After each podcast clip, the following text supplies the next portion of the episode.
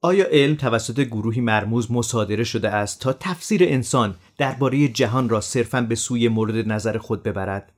به همین دلیل این گروه مرموز آنچه غیر مسیر خود است را با برچسب شبه علم کنار می‌زنند. تفاوت چارلز داروین با اریک فوندنیکن چیست؟ مرز علم و شبه علم کجاست؟ فلسفه علم دادگاه علم و شهادت مایکل روز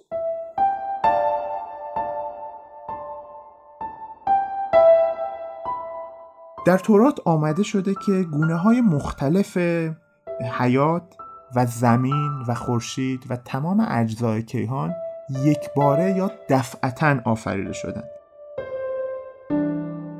1920 ایالت تنسی رسما اعلام کرد که درس دادن نظریه تکامل به این دلیل که در مقابل نص سریح تورات قرار داره غیرقانونیه. علم پیشرونده است. یعنی در طول زمان چیزهایی بهش اضافه و کم میشه و این اتفاقی که برای شبه علم نمیفته. فوندنیکن ادعای اصلیش اینه که اهرام سلاسه مصر کار افراد زمینی نیست. اندیشه طالبینی و اینکه اوضاع و احوال افلاک بر سرنوشت انسانها و اتفاقات زمینی اثر می‌ذاره یک اعتقاد بسیار ریشه دار هست.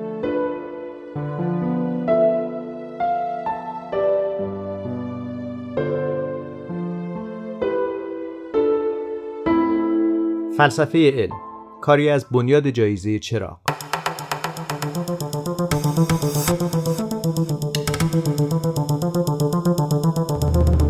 جان اسکوپوس معلم زیست شناسی در ایالت تنسی آمریکا در سال 1920 محکوم شد. به این دلیل که تو مدرسه تکامل درس می‌داد. در اپیزود قبل ما درباره علم و شبه علم صحبت کردیم. در این اپیزود چند مثال رو بررسی می‌کنیم تا ببینیم نسبتشون با علم و شبه علم چیه. مورد اول مورد آفرینشگرایی در آمریکاست که همین امروز هم بحث رایجیه در نظام آموزشی آمریکا. آیا باید در مدارس فقط تکامل درس داده بشه؟ آیا نباید در مدارس تکامل درس داده بشه؟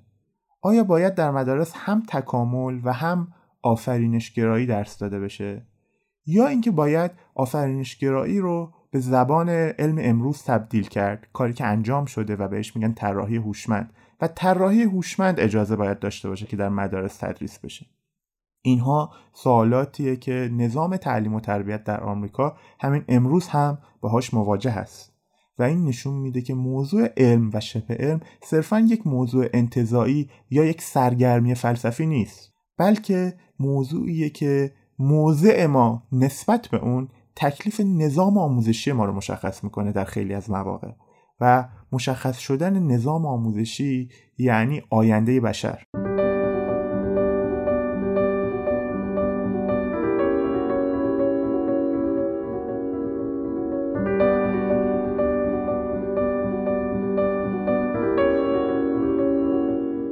اجازه بدید درباره آفرینشگرایی و تاریخچش صحبت کنیم. آفرینشگراها معتقدند که اون چیزی که در کتاب مقدس به خصوص در تورات درباره آفرینش دفعی جهان گفته شده مطلقا درسته. یعنی کلمات تورات همانطوری که هستند درست هستند و درباره امور واقعی جهان صحبت می‌کنند اونها فقط جملات سمبولیک نیستند یا جملات نمادین یا استعاری نیستند بلکه اونها فکت ها یا امور واقعی هستند که درباره شکلگیری جهان دارن صحبت می‌کنند. در تورات آمده شده که گونه های مختلف حیات و زمین و خورشید و تمام اجزای کیهان یک باره یا دفعتا آفریده شدند و تغییرات جغرافیایی رو باید بر اساس اون چیزی که در کتاب مقدس اومده توضیح داد. مثلا یک پدیده مثل طوفان نوح یک واقعه واقعا تاریخیه که باید پدیده های زمین بر اساس طوفان نوح توضیح داد. این جان کلام و هسته مرکزی استدلال هاست وقتی چارلز داروین نظریه تکامل خودش رو ارائه داد همیشه این نظریه نظریه مناقشه آمیز بود چون مشخصا در مقابل متن سریح تورات قرار داشت. برگردیم به قصه جان اسکوپوس در 1920 1920 ایالت تنسی رسما اعلام کرد که درس دادن نظریه تکامل به این دلیل که در مقابل نص سریح تورات قرار داره غیر قانونیه و به همین دلیل جان اسکوپوس محکوم شد. از 1920 در اکثر ایالتهای آمریکا تدریس تکامل به عنوان یک نظری علمی ممنوع بود و آمریکایی ها معتقد بودند که ما باید در مدارسمون به بچه ها اصول آفرینشگرایی رو آموزش بدیم. این قصه به همین منوال ادامه داشت تا اوجگیری جنگ سرد. در جنگ سرد آمریکایی ها به این نتیجه رسیدند که نظام آموزشیشون در مقایسه با نظام آموزشی شوروی نظام عقب افتاده ایه و باید نظام آموزشی خودشون رو مورد بازنگری جدی قرار بدن. یکی از اصولی که در بازنگری نظام آموزشیشون مد نظر قرار دادند جلوگیری از نفوذ مذهب در آموزش بود. اونها به این نتیجه رسیدند که چیزی باید در مدارس به عنوان علم به بچه ها آموزش داده بشه که ناشی از علم باشه و در کلام دانشمندا باشه نه در مذهب یا در کتاب مقدس.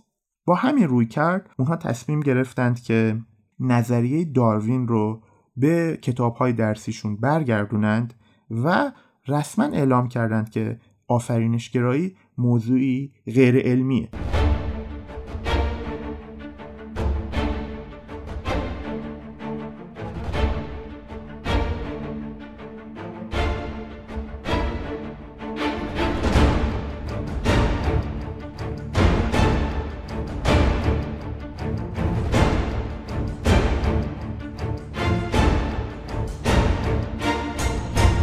از وقتی که چنین تصمیمی در نظام آموزشی آمریکا گرفته شد مسیحی ها تلاش کردند که مسیحی های تندرو تلاش کردند که با نزدیک شدن با راستگراهای آمریکایی خانش جدیدی از آفرینشگرایی به وجود بیارند که این خانش جدید قابل توجیه با مشاهدات و اصول علمی باشه. سال 1982 مسیحیا و راستگراهای آمریکایی تونستند اولیای امر در ایالت آرکانزا آمریکا رو قانع کنند که آفرینشگرایی می‌تونه علم باشه و از اون می‌تونیم خانشی داشته باشیم که منطبق بر مشاهدات علمی باشه. و 1982 دوباره آفرینشگرایی به کتب درسی آمریکا برگشت. بعد از این اتفاق دانشمندا اعتراض کردند و ایالت آرکانزا موضوع رو به یه دادگاهی سپرد که بررسی کنه و به این سوال پاسخ بده که آیا آفرینشگرایی با زبان علم امروز قابل تبیین و قابل بازگویی هست یا نه. دادگاه تشکیل شد و یه اتفاق جالبی افتاد. مایکل روز فیلسوف علم شهیر به این دادگاه دعوت شد تا برای قاضی بگی که چه چیزی علم هست و چه چیزی علم نیست. مایکل روز در پاسخ به این سوال به چند قاعده و معیار کلی اشاره کرد. که اونها شامل اینا بودن. مایکل روز گفتش که علم آن چیزیه که شامل قوانین علمی باشه. علم آن چیزیه که از لحاظ تجربی آزمون پذیر باشه. علم اون چیزیه که نتایجش موقتی غیر یقینی و همیشه در معرض تجدید نظر باشه. علم نمی‌تونه چیزی بگه که اگر هر اتفاقی بیفته همیشه درست باشه. گزارهایی که مایکل روز در دادگاه بیان کرد هر کدومش ما رو می‌بره به یکی از مکتب های فلسفه علم. اونجایی که گفت به لحاظ تجربی آزمون پذیر باشه باید یاد تجربه گراها بیفتیم اونجایی که گفت نتایج اون موقتی و غیر یقینیه و همیشه در معرض تجدید نظره ما رو یاد نظر پوپر درباره علم میندازه. بعد از اینکه این ویژگی ها رو مایکل روز برای علم اعلام کرد دادگاه به این نتیجه رسید که این ملاک ها به ما میگن که آفرینشگرایی علم نیست. و آفرینشگرایی مجددا از کتب درسی ایالت آرکانزا حذف شد. این کشمکش همونجا خاتمه پیدا نکرد. آفرینشگراها با ورژن جدیدی اومدن تحت عنوان طراحی هوشمند و دوباره در بعضی از ایالتهای آمریکا طراحی هوشمند به کتابهای درسی برگشت و همین امروز هم در آمریکا یکی از بحثهای داغ هست. مایکل روز بعدها چند ویژگی دیگه هم اضافه کرد به این ویژگی ها مثلا گفت علم پیش بینی می‌کنه شبه علم نمی‌تونه این کار انجام بده. علم وضوح و روشنی داره. هر چیزی که در اون بکار میره هر کلمه و هر عبارتی دقیقا تعریف میشه. توسل به نیروها و مفاهیمی که قابل سنجش نیستند در علم اتفاق نمیافته. و در نهایت گفت علم پیشرونده است. یعنی در طول زمان چیزهایی بهش اضافه و کم میشه یا جرح و تعدیل میشه. و این اتفاقی که برای شبه علم نمیافته.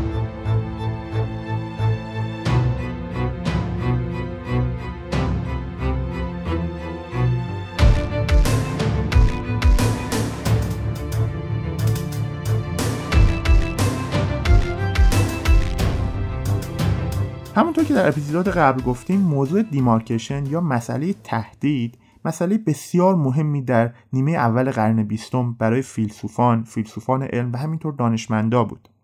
اجازه بدید به دو مثال دیگه هم بپردازیم. احتمالا کتاب عرابه خدایان فوندنیکن رو بسیاری از شنونده های این پادکست شنیدن. فوندنیکن ادعای اصلیش اینه که اهرام سلاسه مصر و بسیاری از بناهایی که امروز برای ما اعجاب برانگیزم وجود داشتنشون و از دوره های باستان به جا موندند کار افراد زمینی نیست. یعنی در واقع اونها رو زمینی ها نساختند. به این دلیل که چنین عظمتی چنین دقتی در ساختار و چنین پیچیدگی در معماری کاری نیست که از عهده افراد زمینی به خصوص در اون عصر که دانش و تکنولوژی به چنین پیشرفتی نرسیده بود بر بیاد. و از همینجا به این نتیجه می‌رسه که ما باید باور داشته باشیم موجودات فرازمینی به زمین اومدن و در ساخت اهرام مصر به آدمها کمک کردند. سوال اینه که چی باعث میشه که چنین ادعایی توسط باستانشناسا یا زمینشناسا جدی گرفته نشه؟ چنین ادعاهایی چه ویژگی هایی رو دارند که این تلقی رو در باستانشناسا به وجود میارن که حرفایی که فوندنیکن می‌زنه شبه علمه یا بذارید راحت بگیم دروغ و خرافاته. بعضی از جوابهایی که میشه داد اینه که فوندنیکن در نظریش فقط به شواهد معید اشاره می‌کنه و سراغ شواهدی که نظری خودش رو تایید نمی‌کنن نمیره. فوندنیکن به گزارش های افراد غیر متخصص استناد می‌کنه. مثلا سراغ رصدهایی میره که غیر منجم ها اونها رو گزارش کردند. غیر منجم هایی که شاید فرق ستاره و سیاره یا دنبالدار رو به درستی در آسمون تشخیص ندند و در واقع خیلی از پدیده های نجومی رو یک پدیده خارق‌العاده در نظر بگیرن. نکته آخری که در گزارش های فوندنیکن هست اینه که این گزارش ها اصولا تکرار پذیر نیستند و قابلیت آزمون مشترک و بین الاذهانی ندارند. به این معنا که من نمی‌تونم شرایطی رو در نظر بگیرم یا شرایطی رو ایجاد کنم که مشاهدات فوندنیکن رو مجددا تکرار کنم اصطلاحا در فلسفه علم میگیم که گزارشات فوندنیکن یا گزارشات شبه علمی تکیه بر تکنگاری های شخصی هستند و نه مطالعات سازمان یافته، تکرار پذیر و جهان شمول. اینها ویژگی های عمومی شبه علم هست که نظریه فوندنیکن هم شامل این میشه. اجازه بدید یک مثال دیگه هم بررسی کنیم. مورد طالبینی. اندیشه طالبینی و اینکه اوضاع و احوال افلاک بر سرنوشت انسانها و اتفاقات زمینی اثر می‌ذاره یک اعتقاد بسیار ریشه دار هست. ما می‌تونیم ریشه هاشو در 700 پیش از میلاد پیگیری کنیم و تا امروز هم بعضی از افراد چنین اعتقادی دارند. طالبینی هم واجد بسیاری از ویژگی های شبه علمه. مثلا مشخص نیست که ستاره ها یا بس ها با چه سازکاری بر سرنوشت آدم ها اثر می‌ذارند یا طالبین ها به این سوال پاسخ نمیدند که چطور فقط سیارات که از قدیم انسان ها میشناختند بر سرنوشت انسان اثر گذاره؟ چرا نپتون یا پلوتو یا کهکشان آندرومدا که محصول در واقع علم مدرن و اخترشناسی مدرن هستند بر سرنوشت انسان ها تاثیر نمی‌گذارند؟ یا مشخص نیست که این تاثیر بر اساس چه نیروهایی هست؟ آیا همون گرانشیه که نیروی گرانشی که در فیزیک مطرح میشه یا نیروی الکترومغناطیس این تاثیر رو ایجاد می‌کنه؟ و در آخر طالبینی به نظر می‌رسه که یک علم پیشرونده نیست. دچار جرح و تعدیل نمیشه دچار اصلاحات اساسی نمیشه. در حالی که ویژگی علم اینه که علم معرفت غیر یقینیه که مدام ما دست به اصلاحش می‌زنیم. مدام دانشمندا به خطاهای خودشون در گذشته اشاره می‌کنن و سعی می‌کنن با مشاهدات و نظریات امروزی تر تبین های جدیدی اشاره بدن. این ویژگی هم در طالبینی نیست.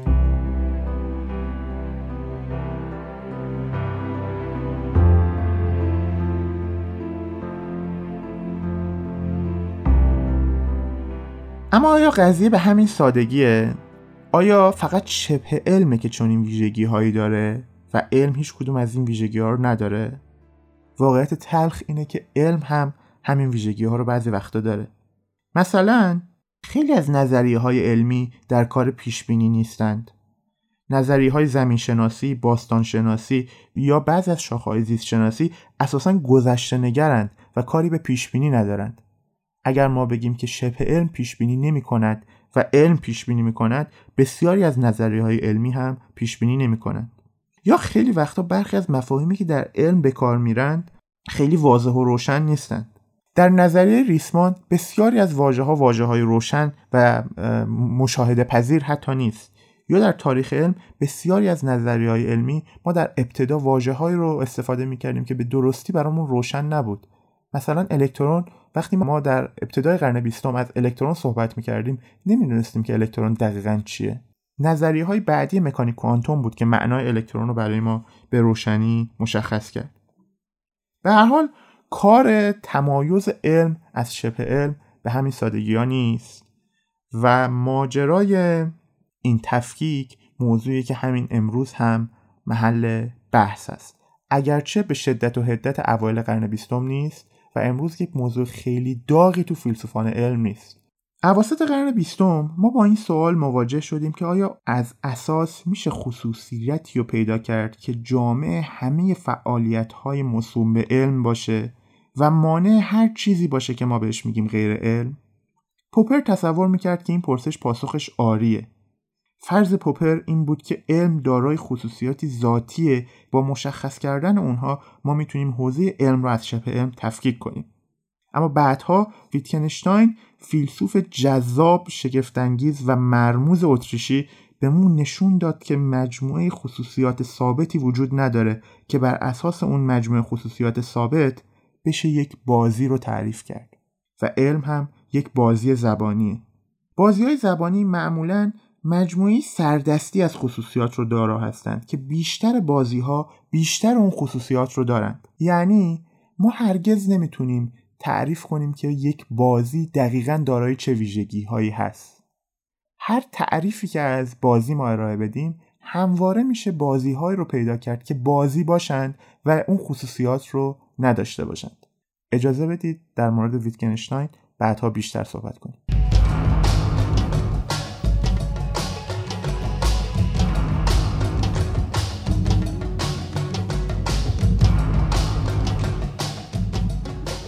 چقدر امروز توی این اپیزود چقدر بحثای عجیب قریبتری بود و حد می‌ذارم چقدر مخالف خواهد داشت. مثلا یکی از مخالفت هایی که خیلی جدی حتما با گفته های اینگونه روبرو میشیم باهاش این باشه که الان مثلا شبه علم شده یه برچسبی یه گزکی یه چماقی دست علمی ها کسایی که علم و دوست دارند و شیوه علم و میپسندن شده یه گزکی و هر چیزی رو که موافق تعریف خودشون نباشه رو انگ شبه علمی می‌زنن. آیا واقعا اینطوری هستش؟ آیا واقعا شبه علم یه چیز منفور مثلا یعنی, یعنی می‌دونی می‌خوام چی بگم؟ یعنی به خاطر انحصار طلبی علمی هاست که شبه علم انقدر گوشه رینگ میفته یا اینکه نه واقعا اصلا روش شناسیش ایراده من چرا نباید اصلا به مثلا فون دنیکن و طالع‌بینی و اینا علاقه اعتقاد داشته باشم. حالا می‌تونم علاقه من باشم. چرا چرا نباید بهش اعتقاد داشته باشم؟ ما یک ور طیف رو گفتیم. اجازه به یه سر دیگه طیف هم بگیم. و اون یه چیزی که بهش میگیم scientism یا علمگرایی. آها. علمگرایی هم خطر دیگه که ما رو تهدید می‌کنه. ما همه حوزه های معرفتی و بشر رو خلاصه کنیم در علم تجربی و هیچ شعنی برای حوزه های معرفتی دیگه قائل نباشیم. درست. من با این اصلا همدل نیستم. خدمتی که ادبیات هنر ادیان فرهنگ حوزه های مختلف علوم انسانی که تو هیته علم تجربی نیستند اما بسیار شاید شاید اونها باشن که اصلا به زندگی ما معنا بدن و ایجاد ارزش می‌کنن ایجاد معنا می‌کنن. باید این خطر رو هم اشاره کنیم که ما اگر از شبه علم انظار میدیم به شبه علم و نهیب می‌زنیم که فریب شبه علم رو نخورید باید وارد هیته دیگه هم نشیم که اون هم به همین اندازه خطرناکه و اونم علمگرایی. علمگرایی به این معنا که ما اصالت مطلق به علم دادن. اصالت مطلق به علم دادن و هیچ چیز معناداری جز علم تجربی قائل نبودند. ما باید حواسمون به این هم باشه. خب پس یعنی شاید شاید فلسفه علم همین یکی از مهمترین کارهاش همین انذار هاست. یعنی وقتی که تکلیف اون رو مشخص می‌کنه یه نهیبی هم به ما می‌زنه که مواظب باشی از این ور بوم نیفتی و این تعادل حفظ شه. آره. اما چرا من تاکید دارم شبه علم رو از ناعلم جدا آها. کنم؟ به این دلیل که من معتقدم شبه علم در نهایت باعث جهل و تاریکی میشه. شعله های نادانی رو روشن, روشن می‌کنه. مثال روغن بنفشه رو به خاطر بیاری بله. می‌تونه خطرات جدی برای ما ایجاد کنه. به این دلیل که فوندنیکن از نظر من شبه علمه. پس به عبارتی این برچسب شبه علم چیزی نیستش که به هر چیز غیر علمی زده بشه. دقیقا. شبه علم شبه علم ناعلم ها سر جای خودشون هستن و فکر می‌کنم توی اپیزود قبلی بود که می‌گفتی که اینا محترم هم هستن. یعنی وقتی ما راجع به مثلا معرفت دین صحبت می‌کنیم به عنوان یک شیوه معرفتی داریم ازش نام می‌بریم و ازش استفاده می‌کنیم. به قول تو حتی می‌تونه به ما به زندگی ما معنی بده انگیزه بده و هر چیز دیگری از این است. عرفان ادبیات دین ولی شبه علم این, این یعنی شبه علم یک چیزی در ردیف سایر ناعلم ها نیست. آره اجازه بدید چند تا مثال بزنم. شبه علم مثلا عرفان کوانتومی مولانا. آها. شما می‌تونید یک مولانا پژوه باشید و لذت ببرید از شعر مولانا و در حوزه ادبیات و در مولانا غرق شید و لذت ببرید. خودم هم یکی از علاقه های جدی مولانا است اما وقتی میگیم عرفان کوانتومی مولانا وقتی قرار یه سری مفاهیم رو بعد اینها یعنی مولانا کوانتوم و عرفان و هر ستا رو اینا, با هم دیگه اینا پیامدن دارن. اینا شیادی هم می‌کنند. اینها به, به روش های غیر مشروع پی کسب درآمد هم هستند.